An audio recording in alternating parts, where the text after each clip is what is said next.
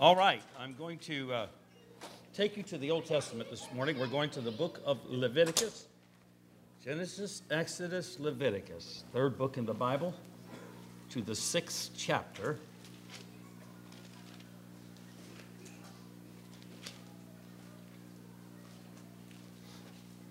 And I'm going to begin with verse 8, Leviticus 6, beginning at verse number 8.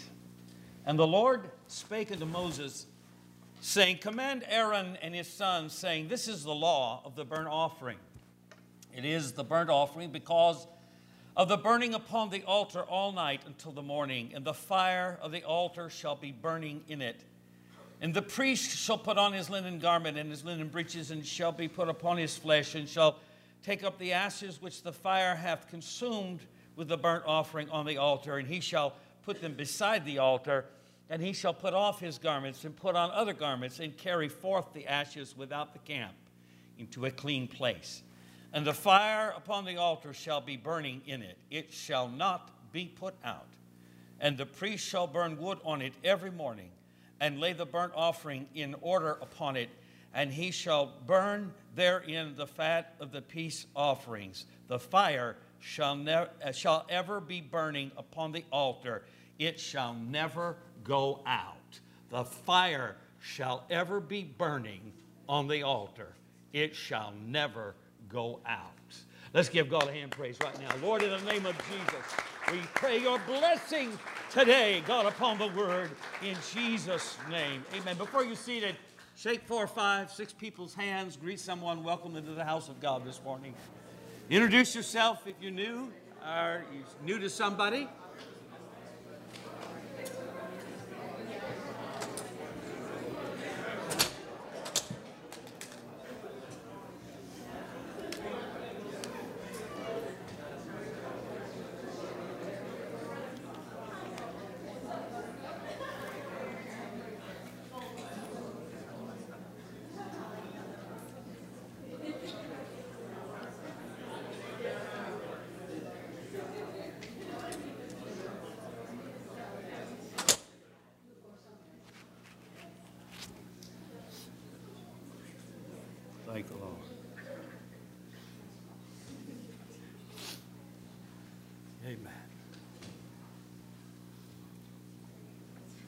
I want to speak to you what the Lord has laid on my heart this morning, and uh, I'm going to call it Keepers of the Flame. We are keepers of the flame. Leonard, Leonard Ravenhill, one of my favorite authors on prayer and revival, said in his book, America is Too Young to Die, he said, It is ordained in the eternal constitution of things that men of intemperate minds cannot be free. Their passions forge their change. Furthermore, no nation is better than its church, and no church is better than its people. Only God transformed personalities can change the moral fiber of the nation. In another of his books, Sodom Had No Bible, he said, in the holy war against the devil and his works? Can we be choosy in our obedience? Can we pray when we like? Can we seek the fullness of the Spirit when we are so disposed? No. If we are aware that now is the time for God to do a new thing, then precedents must be shattered. Hallelujah. I want to talk to you about the movement of God right now, what is happening in our world and in our church there is a shaking and a stirring spiritually. And we need to come up to a place, amen, where, where we can see God uh, work, where we can see the transference of energy and power and anointing uh, uh, to the people around us. Now, the Bible says in Acts 2, uh, in Acts 2, the, ver- the first four verses, now when the day of Pentecost was fully come, they were all in one place, in one accord. Suddenly there came a sound from heaven as of a rushing mighty wind, and it filled all the house where they were sitting. And there appeared unto them cloven tongues like as of fire, and it sat upon each of them. And they were all filled with the Holy Ghost, and spake with other tongues as the Spirit uh, gave them utterance. I want to tell you this morning that the church of Jesus Christ, the church that he built upon a rock, the church against which the gates of hell cannot prevail, was not born in a swimming pool, but it was born in a blazing fire. Amen. It was born in the passion of prayer and of spiritual energy. Hallelujah. A fire fell from heaven. Amen. And so uh, we were born in the fire, and we cannot live in the smoke. We need the Holy Ghost fire like we have never had before. We need it in our day. John the Baptist had prophesied. What he had prophesied was now coming to pass. John said, I baptize you with water unto repentance. But he that cometh after me is mightier than I, the latchet of whose shoes I'm not worthy to stoop down and unloose. I baptize you with water, but he shall baptize you with the Holy Ghost and with fire. The Holy Ghost and fire. In the Bible, there are symbologies for the Holy Ghost, and the Holy Ghost is all of these, things. It's symbolizing all of these things.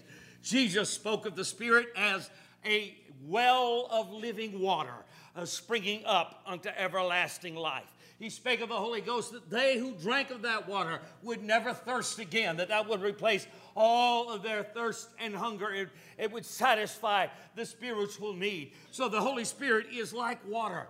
But the Holy Spirit is also like fire. Amen. It can be both like water and like fire at the same time. Hallelujah. Amen. It is a fire of anointing. It is the, the fiery passion of the Spirit of God. Amen. When God gets a hold of us, he who dwells in the midst of the burning fire, amen, touches us with the Holy Ghost and fire. And the prophet said, When he touched me, when I felt it, it was like fire shut up in my bones. Hallelujah. The Holy Spirit is also symbolized and typified by oil, the oil of anointing. Amen. That olive oil, that pure oil was poured upon the head of the priest to sanctify and ordain them and anoint them into ministry. Amen. It was poured on the heads of kings to anoint them. It was used and poured on the various uh, implements of the temple and of worship to anoint them and to separate and and to dedicate them to the work of God. Amen. So the Holy Spirit is like an anointing oil, amen, that touches us and covers us. It is all of these things. Ephesians 1 13 and 14 says, In whom you also trusted, after that you heard the word of truth, the gospel of, of your salvation, in whom, after you believed, you were sealed with that Holy Spirit of promise, which is the earnest of our inheritance, with the redemption of the purchased possession unto the praise of his glory. What the Bible is telling us is, amen, that we have received something from God we have received a spark, an anointing, a fire, a flame. And the scripture also says that Jesus Christ, upon him was poured out or given the Holy Ghost without measure. He had all of it. There was no, no uh, limit to the capacity of the Spirit, uh, of the Holy Spirit that was in Jesus. Amen. Because uh, he was that, that, uh, uh, the, the, Holy Spirit, the Comforter, would flow out from him, would come from him. So there was no measure given to him. But to us, to us, there is entrusted into us uh, a, a earnest of our inheritance, a down payment. It is simply a promissory note that when the time comes, amen, for the full purchase of our redemption, which will take place at the resurrection or the rapture, whichever comes first in our life. Amen, that that redemption, amen, will have been uh, accomplished uh, and, and purchased and made satisfactory and made sure by the down payment of the Holy Spirit in us. This is a remarkable thing that God would take some of the Spirit that was in Jesus Christ and put it inside of us. Truly remarkable, truly miraculous.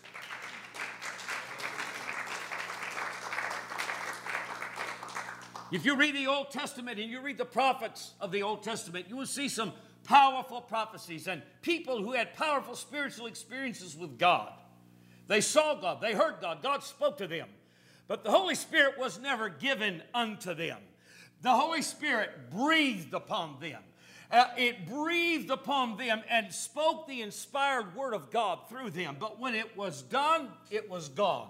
They didn't have it. Those Old Testament prophets would have been jealous of you and I.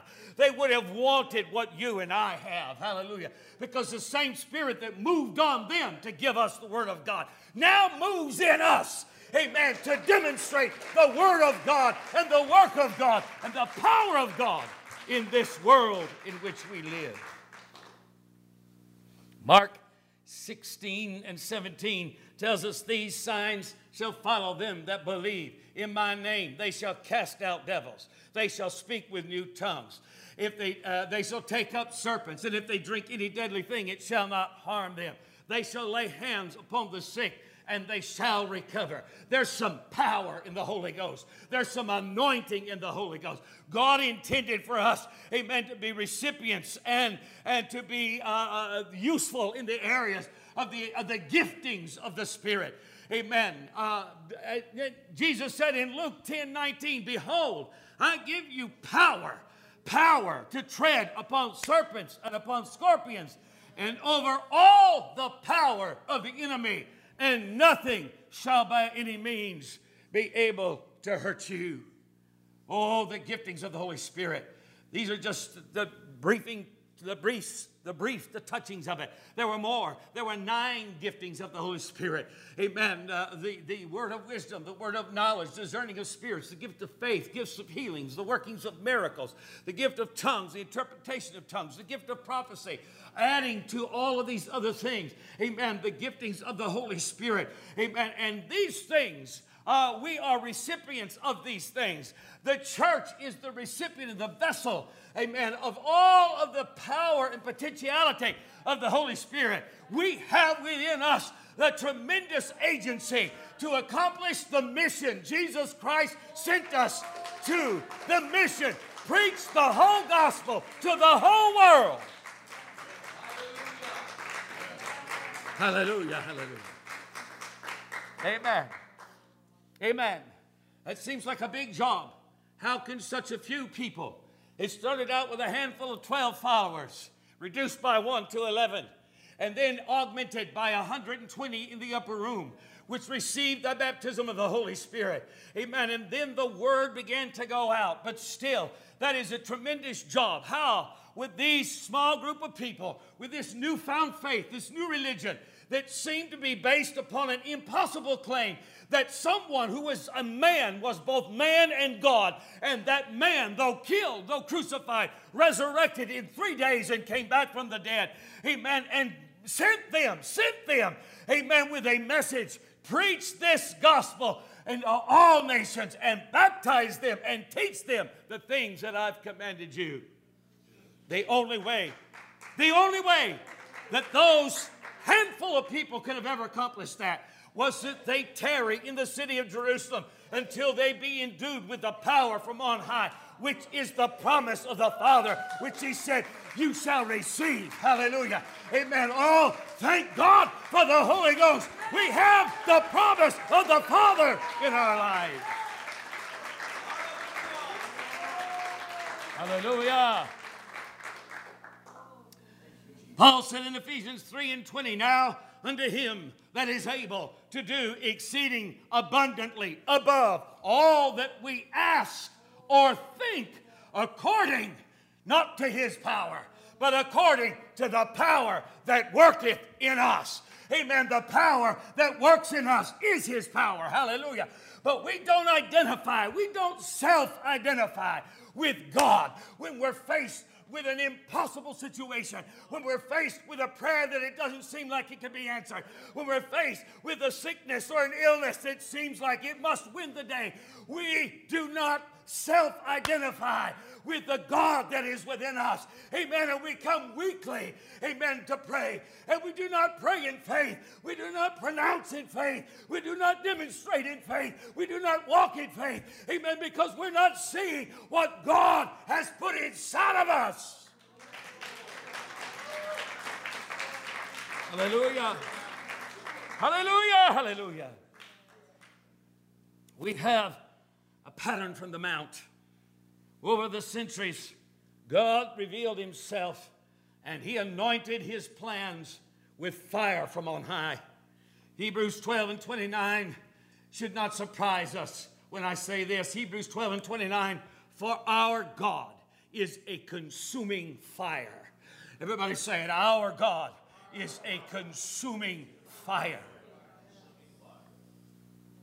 If you've ever seen a consuming fire, you know how dangerous and deadly it can be. I remember coming home many years ago, uh, and uh, we were on our way home, and as, and as we were coming down the street, it was dark, 10, 10.30 at night. Amen. We were approaching our neighborhood. I noticed a bright light lighting up the sky. And I looked and I said, There's flames leaping over the tops of the trees in the houses. And, and we pulled around the corner and we came up, and here was a house fully aflame, fully ablaze. No one on the street, no fire trucks there, nothing there. Amen. We were like the first ones there. And just as I pulled over the side of the road and got out of my car and was going to run to a house and knock on the door, other doors started open people started coming out. But here was this fire coming out of windows, coming out of the rooftop. The house was fully engulfed. Amen. It's, a, it's an awful thing when you come upon a fire like that and you can see the potential harm and danger.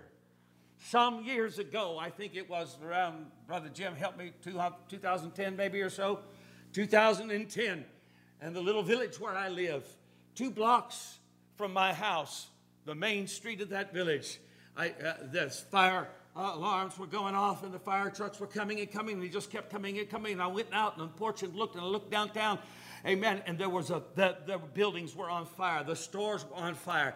And the blaze jumped from one building to another building to another building. Amen. And it just burned and it burned all night long. And it took out the main commercial center uh, of that little village. And it never has been restored. And they pumped water on that fire all night long, but it just kept burning and burning and burning. It's an awful thing to see a consuming fire. If you've ever gone out and tried to start a fire, burn some rubbish or brush or whatever, you, you may know very well how, how dangerous a fire can be once you get it started. Amen. And you know what? I don't get, pardon me, you young people.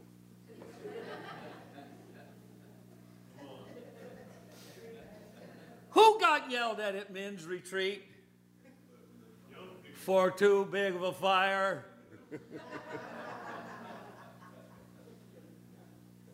now, I'm going to tell you boys something. I know fire is fun and we like to pile it on there and, and set things on fire and burn it, but you know, you don't realize how quickly things can get out of hand. Just a few sparks in the wrong place can set the woods on fire, can set houses on fire. I won't name names. I, I could, but I won't. I won't name names. But we were burning some brush out here years ago on the side of the property over here, cut down the sumac, and we were burning this brush. And I told the guys, I said, look, contain this fire. Don't pile it on. Don't pile it on. Just burn a little bit, and when it burns down, put a little bit more on, and burns down. And when I went to work over here, we do another work, and next thing I know, this, this guy's got the fire blazing. I mean, he's just pouring it on. It's blazing. The sparks are flying, and they're flying, and they're landing on the roof of Rosemary's barn and the roof is starting to ignite and catch on fire. Amen. The roof's starting to catch on fire. Oh, that was a close call that day. Hallelujah. A fire is a dangerous thing. You've got to be able to contain it. Amen. If it gets out of hand, you're going to be in trouble. But God is a consuming fire. He doesn't stop burning. Amen. He'll burn everything. You get too close to God, He'll light you up. You get too close to Him, He'll light you up. Amen. Oh, woo! Somebody needs to get near the altar. Somebody needs to get close to where the fire is. Hallelujah. Problem with a lot of us is we don't want to be consumed. We want to have our cake and eat it too. We want to have said, I spoke in tongues. I did it right. Now that's good enough. Hallelujah. And uh, Like, the, like the old guy said, seek a Messiah, pass him on by. He didn't want anything to do with tongues.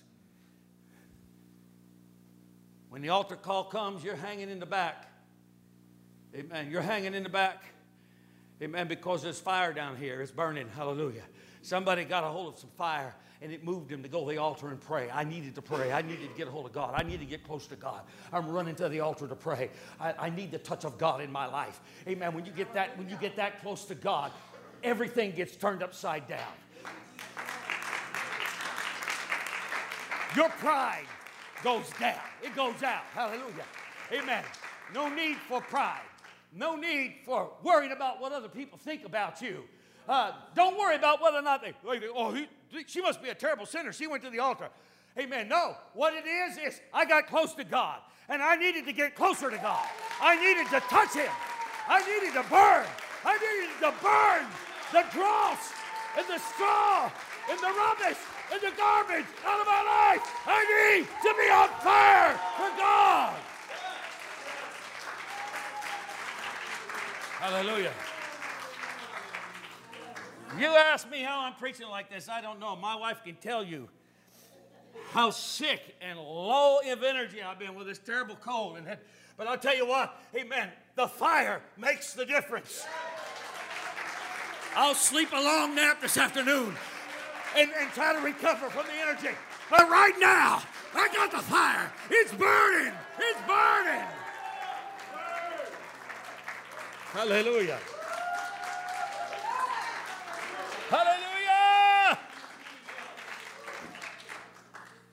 For our God is a consuming fire. Listen, it ain't got enough, eh, amen, just to have a little touch just a little spark. Some of us, we just get a little dab of the Holy Ghost. And we just speak a little bit in tongues, and that's it. That's go, whoa, whoa, God.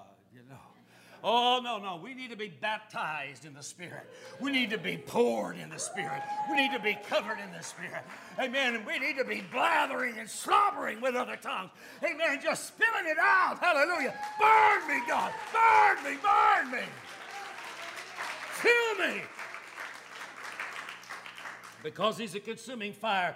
Therefore, we must serve him with reverence and godly fear. From Abel to Abraham, God accepted fire burnt sacrifices for sin. God spoke to Moses from a burning fiery bush that was not consumed. Moses was instructed to build a tabernacle and to institute a system of worship of God which centered upon sacrifice, sin, and atonement which ultimately is linked in the thought and theology of the Old Testament. It's all about the fire. And without the fire, the sacrifice could do nothing. Without the fire, the sacrifice was a rotting carcass that would become an unclean thing if you touched it. Amen. No sacrifice given to God without the anointing of the Holy Spirit on it, without the fire on it, is meaningful to God.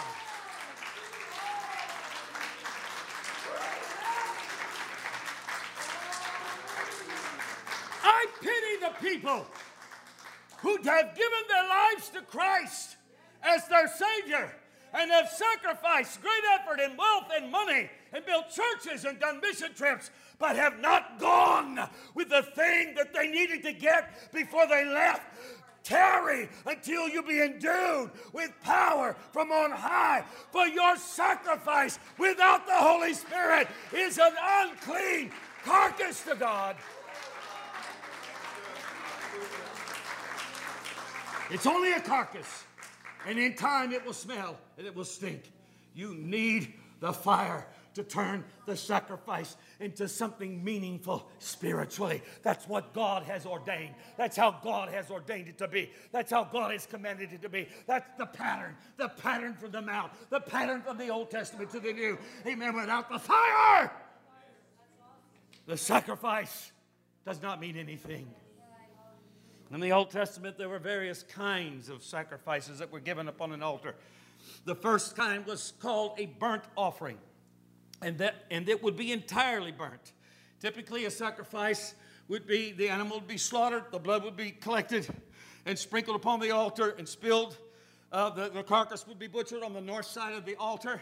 The entrails and the other parts that were non consumable would be burnt upon the altar, and the meat uh, that would be uh, kept there would be for, for, for the priest to eat, for them to have food. But a burnt offering, a burnt offering was entirely burnt. And uh, what was a burnt offering about? Uh, you may say, well, it must have been some significant need of that person, uh, a spiritual. Oh my, what a sin they must have committed that they should have to have a burnt offering, totally burnt. But no, that is not the what. That's not what it was. A burnt offering, a burnt offering was a voluntary offering that signified complete surrender to God. It was something that you gave when you really just wanted to connect with God. It wasn't because you had committed a sin that you were trying to expiate yourself of. It was simply to say, God, amen, I completely want you. I desire you. I need to be close to you. Here is my sacrifice. I will not receive back any part of it. The priest will not receive back any part of it. No part of it will be saved or kept. It is a sacrifice offering to God. Bring me close to God. Oh, hallelujah. I wonder how freely we truly sacrifice to God. No, we don't come with a, an animal and, and burn them, but there are other ways that we can sacrifice in voluntary surrender to God just because He's God. Just because I want to get close to Him. Just because I want to feel Him. Just because I am inviting Him into my life and I, I want to experience Him in a fuller measure. One way, amen, that we can do this is to bring to the Lord the sacrifice of praise. Hallelujah. The sacrifice of praise is a voluntary offering to God. Amen. It is putting uh, God on the throne, it is lifting God up. It is not caring what other people think about you or God, but it is just you and God and sacrificing praise and worship to God. Hallelujah. I praise you, Lord. I love you. Hallelujah. Brother Yassine, it is in this way that Free Spirit Fellowship, as Apostolic Pentecostal Church, is different, is so different from so many movements and denominations and churches. Because when you come here, you don't know what to expect. It will not be the same every time. There's not going to be a ritual. Amen. But you're going to see people responding to the Holy Spirit freely during the worship service. You saw them come and lay on their face in the altar during worship service, come and kneel on the altar and pray. Amen. What are they doing? They're responding to a fire. Something touched them in the worship. A fire touched them and brought them. I got to get close to the altar where the fire is.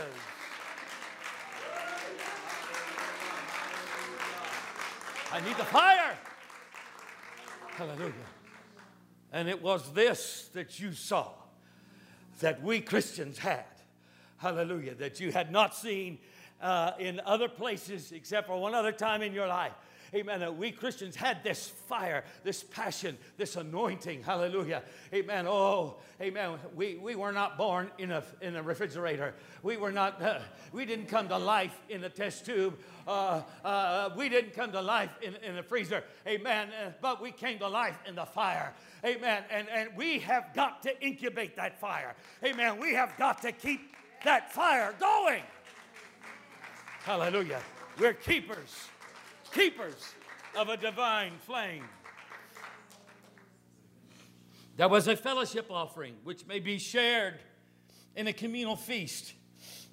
And uh, the parts that couldn't be eaten would be burnt, the rest of it would be shared. There was a sin offering, which was a mandatory offering for unintentional sin or have, for having become ritually unclean. You would bring the sin offering. And then there was a guilt offering. The guilt offering was when you had defrauded someone or damaged someone or done harm to someone. You had to, first of all, for the guilt offering to do you any good, you had to make restitution.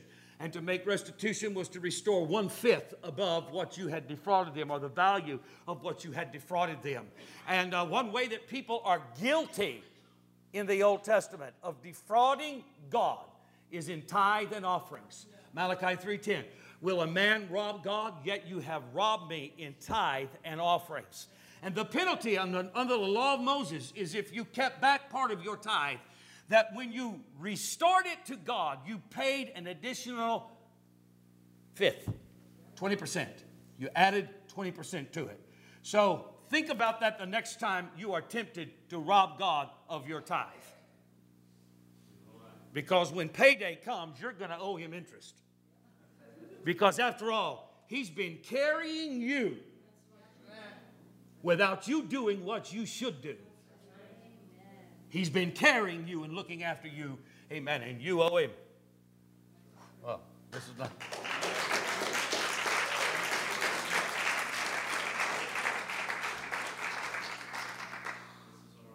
Amen. So there was the guilt offering. And it was uh, uh, done in order to uh, restore. And once you've restored the property loss, then you come to God and you make it up with God. Amen. You see, when you defraud someone else, it's not just between you and them, it's between you and them and God. When you do wrong to somebody else, it's not just between you and them, it's between you and them and God. If you've done me wrong, and some of you have, and you say nothing, you don't make it right. You don't admit you did wrong and say, I want to be restored to you, Pastor. I want to be restituted. All your praying and talking to God is not going to do you any good. Right. Hallelujah. Because you, you got to make it right first.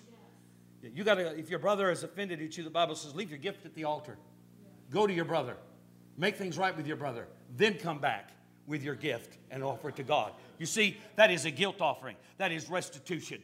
The power of apology and the power of forgiveness are so important to human society that even your mothers raised you better than that.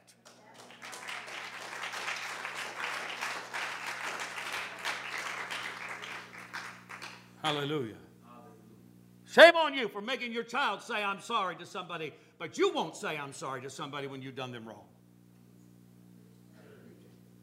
Shame on you. Well, I got to get off of that. This is going to be a positive message after all. Hallelujah. I just threw that in there to tweak the thing a little bit. all of this offering requires fire.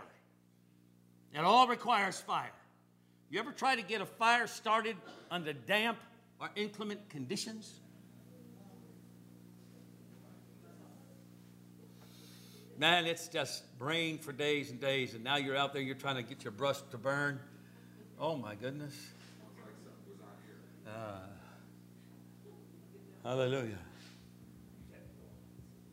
Oh my goodness. See, I'm not worried about you.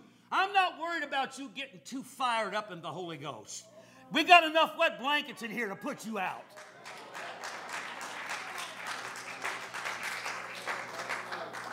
Hallelujah, hallelujah. I'm not worried about you getting too crazy for God. Uh, that's going to be a rare thing. I want to see a bush being burned and not consumed. I want to see that. Bring me to that. Hallelujah. It's a hard job to get a fire started on wet wood and wet kindling. It's a hard job.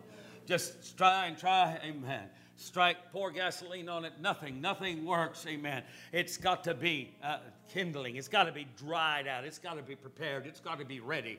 You know what? It should be so easy for God to start a fire in us. Because a lot of us are just a bunch of old dried up wood, dried up, dried out sticks laying around forever, never having been touched by a spark in the longest time. Our spirits are dried out. Amen. Oh, hallelujah. You don't need to worry about water. You need to get the fire.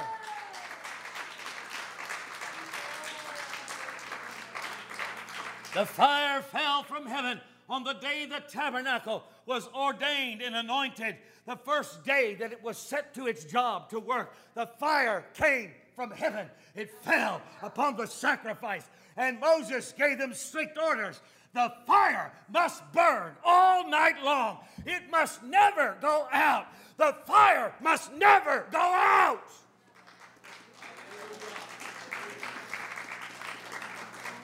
Hallelujah.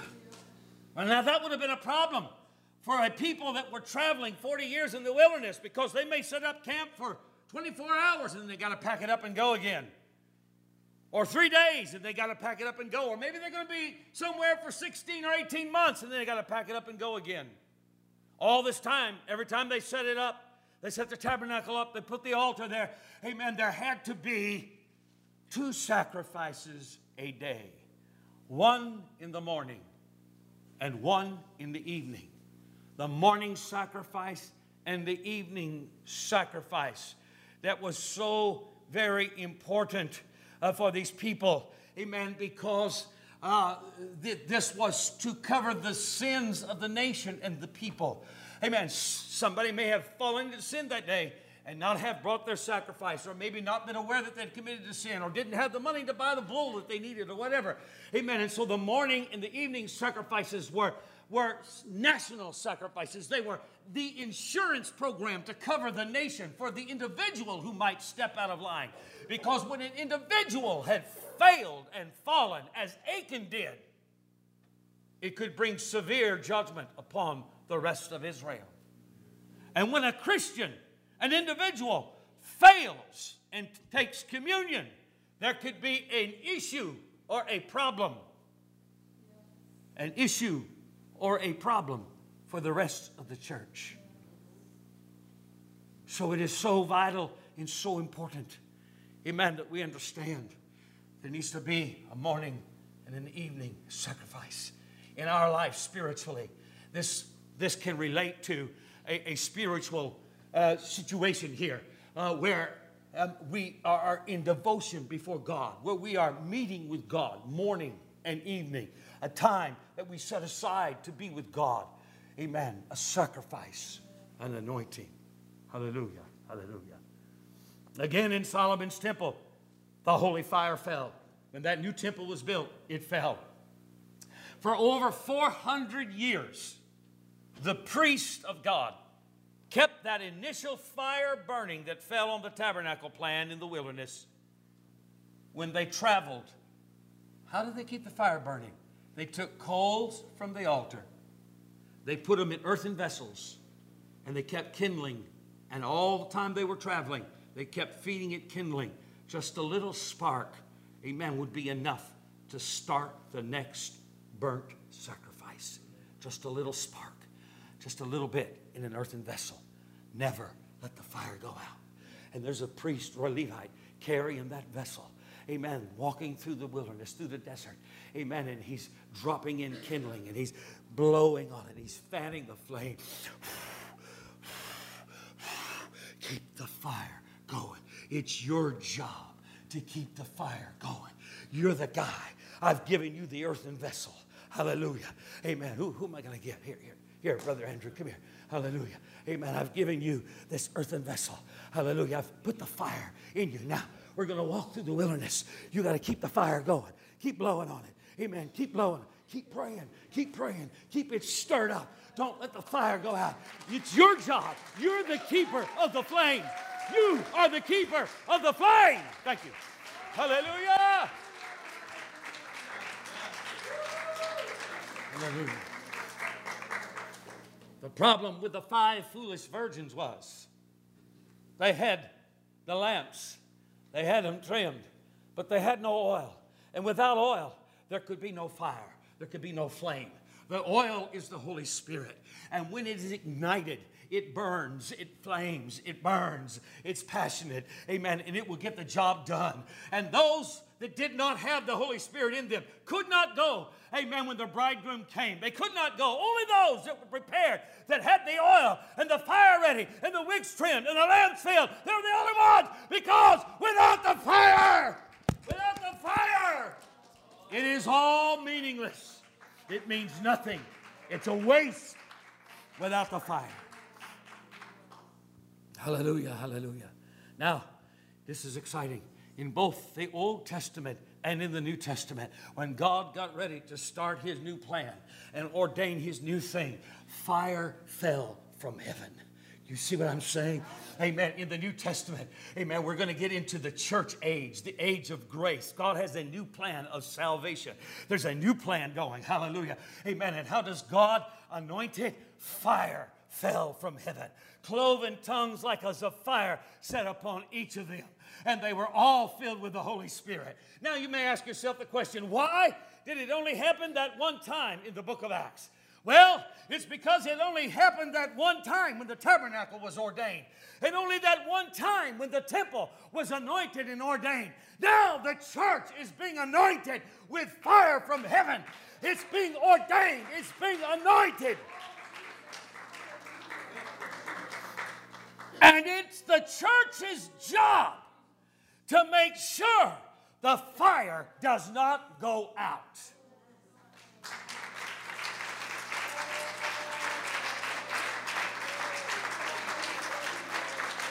Hallelujah. Somebody started letting the fire go out in the second and third centuries AD. And on through the Middle Ages, the Dark Ages, the fire was nearly extinguished. It was only just a handful of heretics that were still receiving the Holy Ghost, speaking in tongues, baptizing in Jesus' name, like the Bible says, just a handful of them. And the church made sure to exterminate them and to light them up in, in, flames of fire and burn them on piers. Amen. And destroy them. But whenever they put the fire out in Jerusalem, it sprang up in Judea. Amen. And when it couldn't get from Judea, it got in Samaria. And it jumped over from Samaria to Syria, to Damascus. Hallelujah. Amen. And it got a hold uh, of the Christians there. Hallelujah. Amen. And it began to leap and spread throughout the whole world. And I'm going to tell you, until the rapture takes place, this fire of the Holy Ghost is going to be poured out. It's going to be poured out. Hallelujah!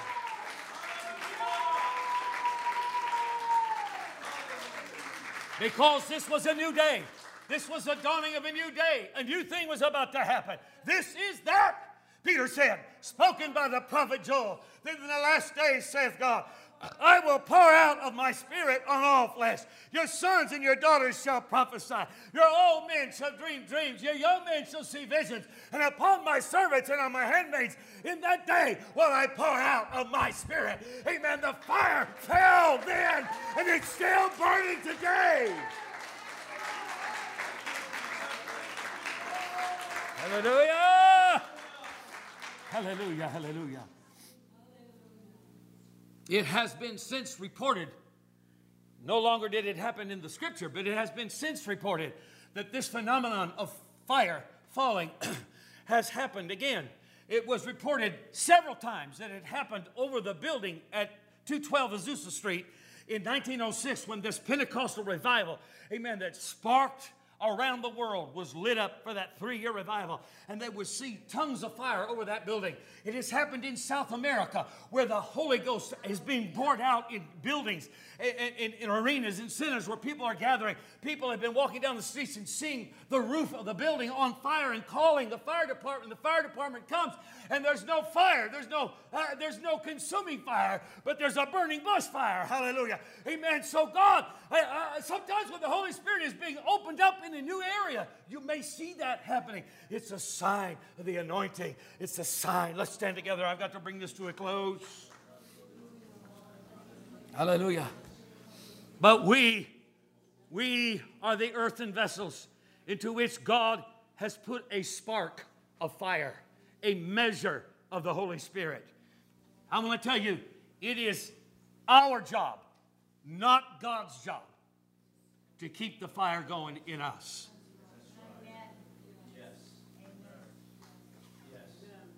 It's God's Holy Ghost. He gave it to you. He gave it to you. What are you going to do with it? What are you doing with God's Holy Spirit in your earthen vessel? It's not God's job to revive you, it's your job to be revived. How do I get revived? I got to put some more wood on the fire. I got to blow on it. I got to fan the flame. I got to get back to the altar. Amen. When the fire is falling, I've got to be consumed by the Holy Spirit. I've got to be caught on fire. I've got to be burned alive. For my God is a consuming fire, and I need to be burned alive. Hallelujah.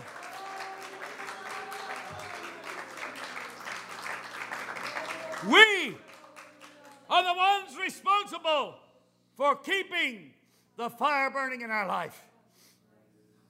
Passion, not ritual. See, that was the problem in the Old Testament. And Isaiah got after them. You'll read it in Isaiah. God says, Away with your burnt sacrifices and your offerings. I don't want any of it. Why? Because you, you do these things on the outside, but in your heart, you don't worship me in your heart. It's not there in your heart. It needs to be in your heart. Amen. Religion is nothing more than a ritual to appease the conscience of man, to make him think he's getting connected to God. We need more than a ritual. We need more than a religion. We need an anointing. We need a passion. We need a connection. We need a spiritual touch. We need a consuming fire. A consuming fire. Hallelujah. How do I feed my fire? I feed my fire with anointed prayer, the effectual, fervent, which means fiery, prayer of the righteous. Hallelujah. Does much. I feed my fire with anointed prayer, with anointed preaching, with anointed scripture. Hallelujah. Did you know that the Holy Ghost speaks Bible?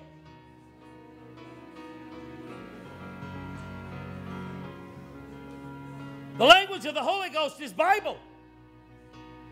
That's how we got the Bible. The language of the Spirit. Hallelujah. Spirit inspired words. The Holy Ghost speaks Bible. That's why when we read the Bible and we have the Holy Spirit, amen, something can get a hold of our heart. It can jump over into our mind, our consciousness, our awareness. God, I need to repent. I need to pray through. I, I need a touch from heaven. Amen. Because the Holy Spirit is speaking to us. We can feed our fire through anointed service. Service. Amen. Service is more than just coming to church one day a week. Hallelujah. Somebody that's on fire for God assembles every time the door is open. Just not one day a week, but every chance you get to be in church is an indication of the fire that's burning in your heart. Amen. An indication of the fire burning in your heart is do you keep your own routine of prayer and Bible study at home? Are you being self responsible to read the Word of God and to talk to God when you're not in church? Are you being self responsible? Because if you're not, you're not doing your job keeping the fire burning. I shared this on Wednesday night. And I won't take long to say it again, but when I was at General Conference this year, I have never felt such an impact of the anointing presence of God in my entire life of going to General Conference for years and years and years. One reason was my spiritual condition of brokenness before the Lord. It, it, you cannot really begin to connect with God unless you are broken. Pride stands in the way of God's Spirit moving in your life.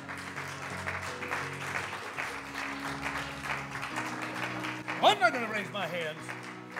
I'm not going to sing. I'm not going to dance. I'm not going to shout. I'm not going to the altar. Pride stands in our way of connecting to God. We need to be spiritually broken before we can really begin to feel what God is doing. But there was so much anointing for the first time in my life. And many other times I went there, I always have, would have difficulties and issues, you know, things going on, attitudes, problems, you know. Young men are full of themselves, and I was. And, uh, you know, you don't find your place there, you know.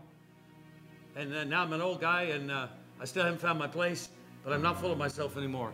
I mean, I'm just letting God do what He's going to do. But let Him do what He's going to do. You know, it is what it is, God. Hallelujah. I got nothing to prove. I just want to be near you. There was so much anointing. There were thousands of people there. Uh, maybe, maybe four or 5,000, could be as many as 7,000 people were in that place.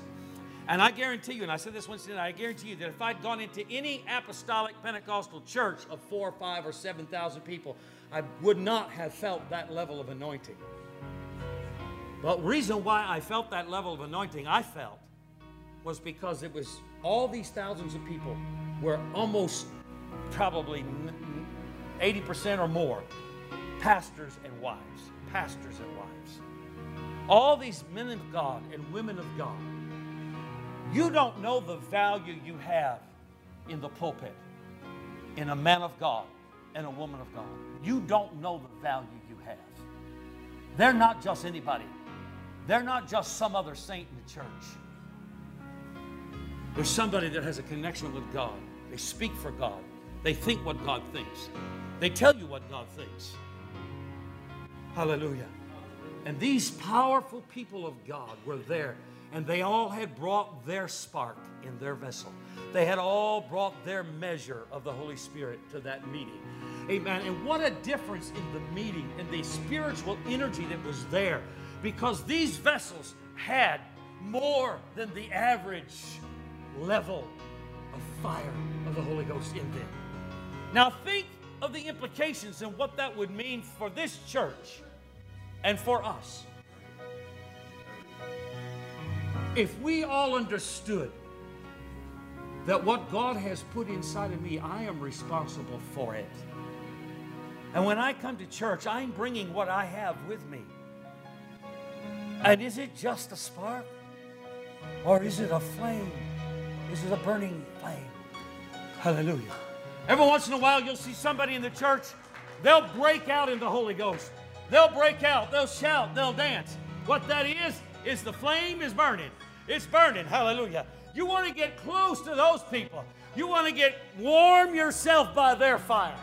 Don't, don't look down your nose at them and say, oh, you know, Sister so and so is doing it again. Don't look down your nose at them, but get close to that fire. Hey, say, I need a little of that. Warm me up. I need some anointing. Oh, hallelujah. Let's worship God. Let's worship God.